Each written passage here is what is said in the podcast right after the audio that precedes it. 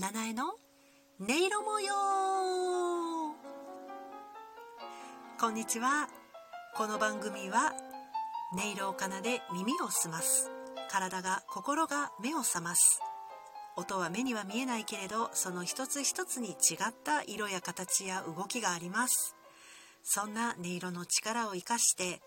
音色とともに心地よい毎日を過ごしていきませんか？というご提案をさせていただいております。私音色カナディエンヌ七重がお送りしております。今回もどうぞよろしくお願いいたします。はい、えー、今後ろで流れてますこの音楽は、えー、私がこの収録の直前に電子ピアノで奏でた録音なんですけれどもクラシック音楽ですね、えー、リストっていう作曲家が作った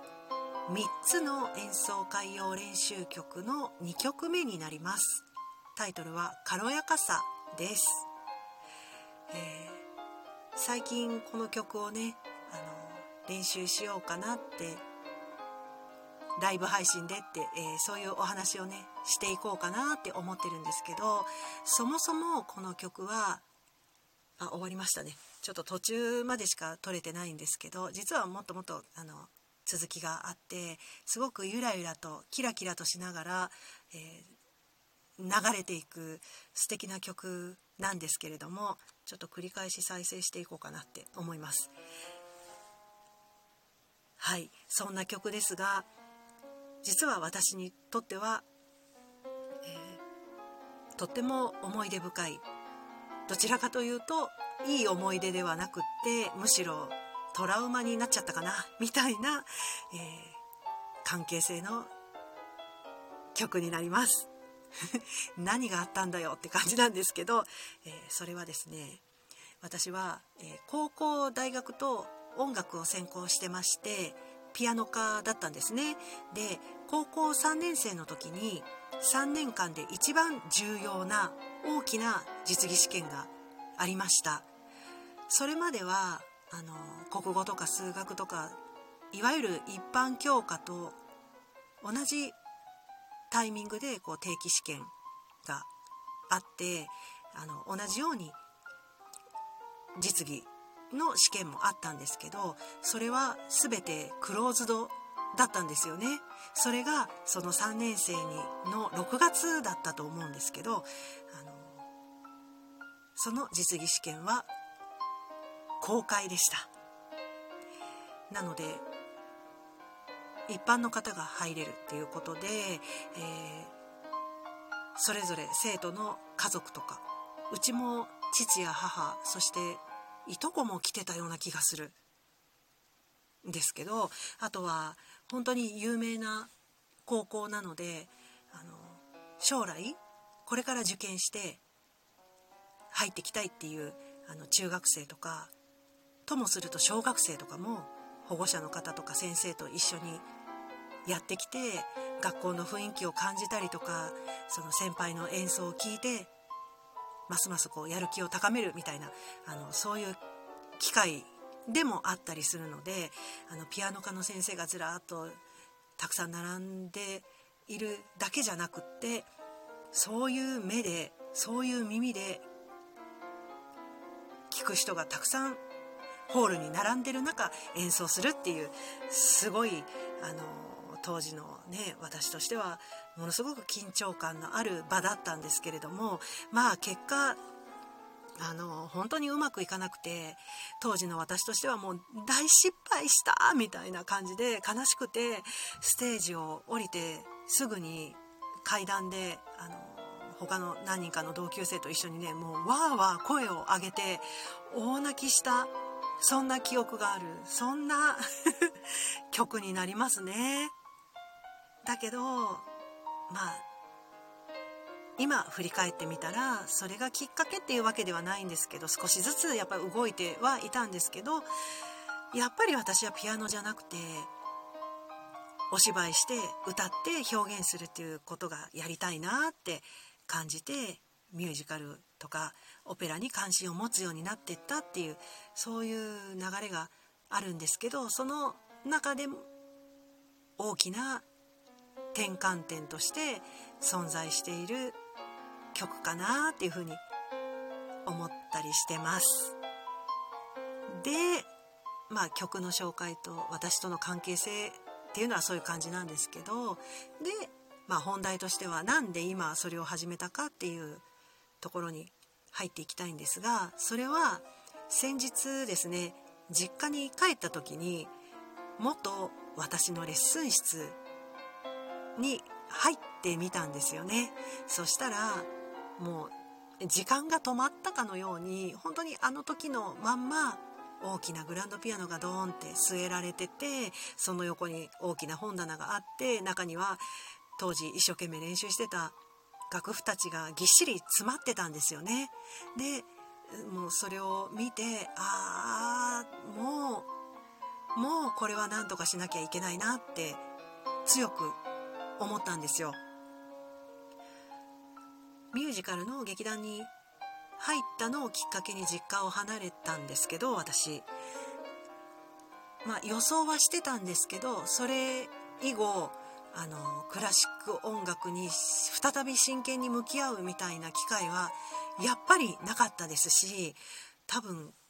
これから先もないだろうなってもう断言できるだろういうところまで私の人生も来たかなって感じたんですよね。だからもういい加減必要のない楽譜は処分したりとかなんか動いて整理していかなきゃいけないそんなタイミングかなっていうふうに思ってで滞在中にももう何冊も楽譜は処分したんですけどそんな中この軽やかさが入ったリストの曲集だけはなぜか引っかかってなんかこのまま捨てるのは忍びないというかもったいないというかそんな気がしてとりあえず持って帰って電子ピアノででも何でもいいから一回本を開いて弾いてみてで納得してそれで捨てればいいじゃんって思って連れ帰ったんですよね。で実際にその演奏をしてみたのが4日前のライブ配信だったんですけどまあ蓋開けてみたらすんごい記憶喪失状態で何も思い出さないんですよ。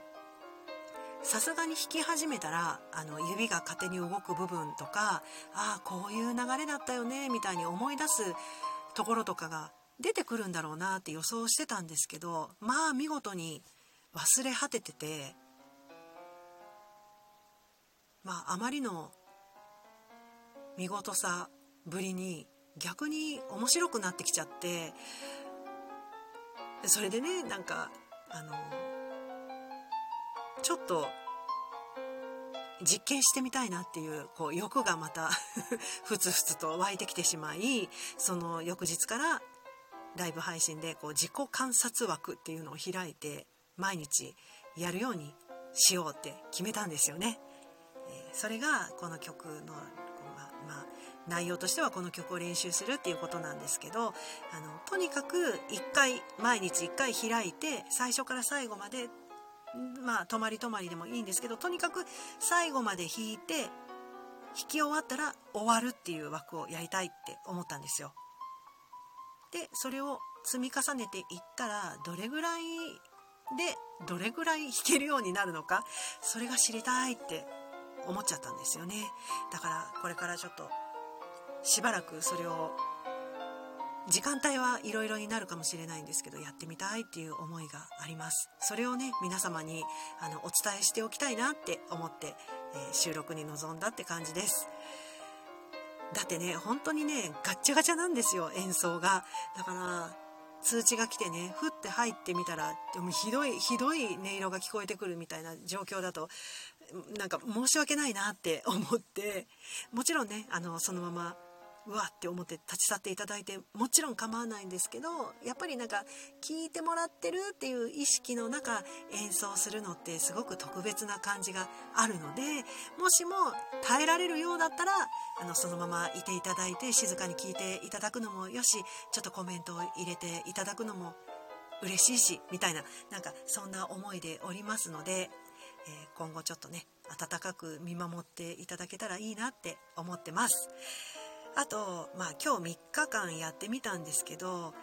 もうこの時点でそれは今言ったのはメインの観察項目なんですけどちょっと他のこともねちょっと気づきが多いなってあのもう3日目にして思ったのでちょっと他のことも観察していきたいなって考えてるんですけどそれはやっぱり音色にどれだけ私のこうコンディションとか、えー、天候のこう変動による私の情緒の不安定さとかが乗るのかなみたいな そういうこともちょっと興味が湧いてきちゃって実際あの録音したやつを聞き返してみるとやっぱり乗っかってるちゃんと現れてるみたいなあの感じだったのでこれは面白いぞってあの、まあ、パフォーマンスがねこれからあのどんどん改善されていくだろうなってそれを聞くことでっても思うしやっぱり音色はその奏でる人のいろんなものを映し出してくれる鏡だなっていうことをやっぱり自分を実験台にしてこれからも感じていきたいなって思ったのであのそんな困難をいろいろいろんな思惑で、えー、この枠はちょっと続けていきたいなと思ってますのでお見知りおきください。はい、あとは最後に、えー、この BGM なんですけど実はこの演奏を